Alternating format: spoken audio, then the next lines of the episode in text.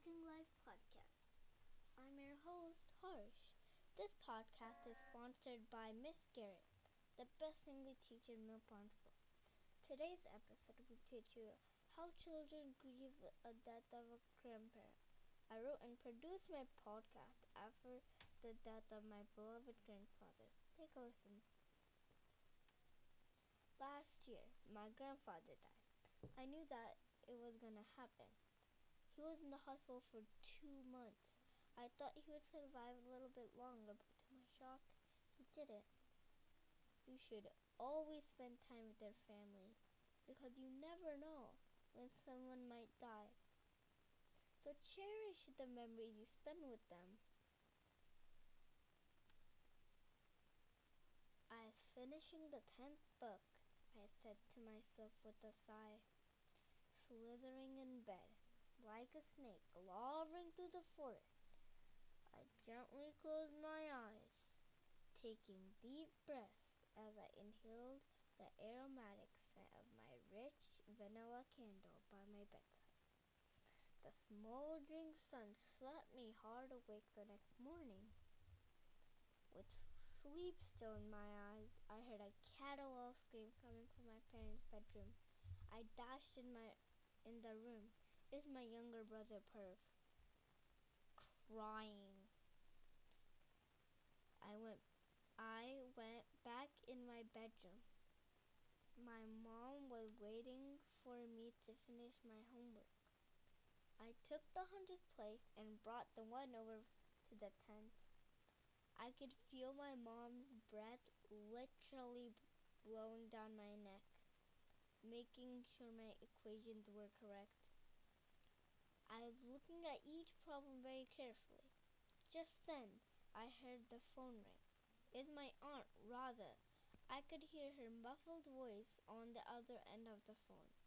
But what shocked me the most was my mom's reaction. Her eyes filled with horror and tears as she turned her, her face to the window, which was gushing sunlight at, at us.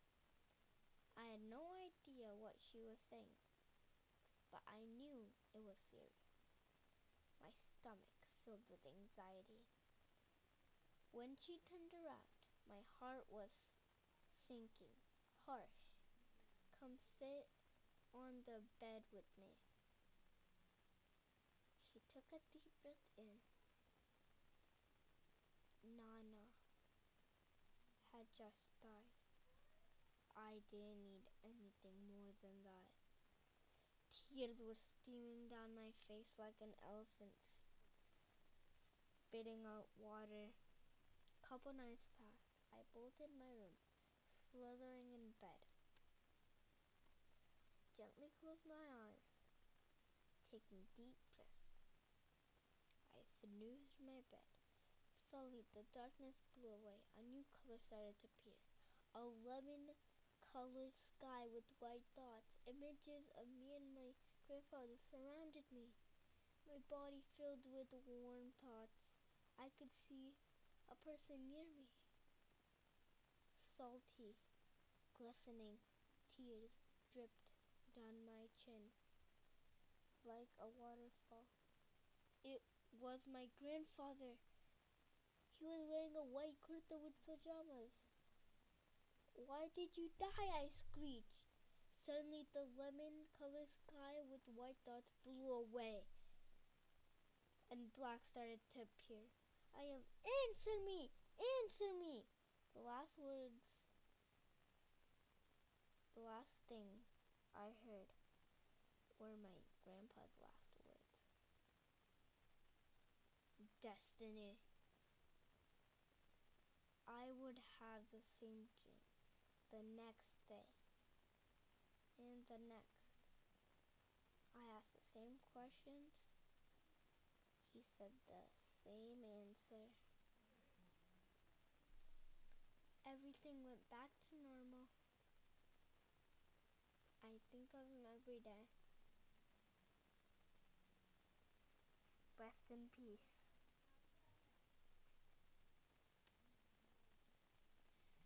According to the website verywellfamily.com, ch- children help children deal with death of a grandparent. There are a few important steps parents can take to support their grieving child. Step 1. Address your child's fear. This step means to be honest with your child about the deceased grandparent with make, without making them afraid. Re, step 2. Reassure your child after the death of a grandparent.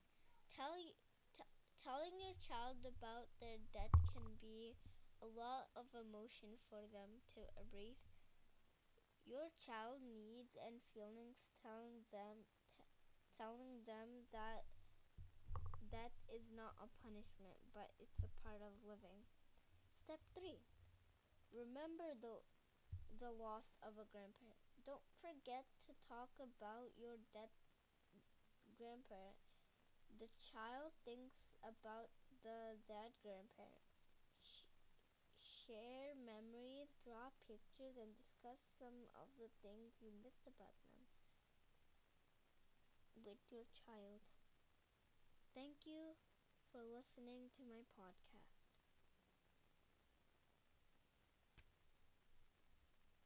The end.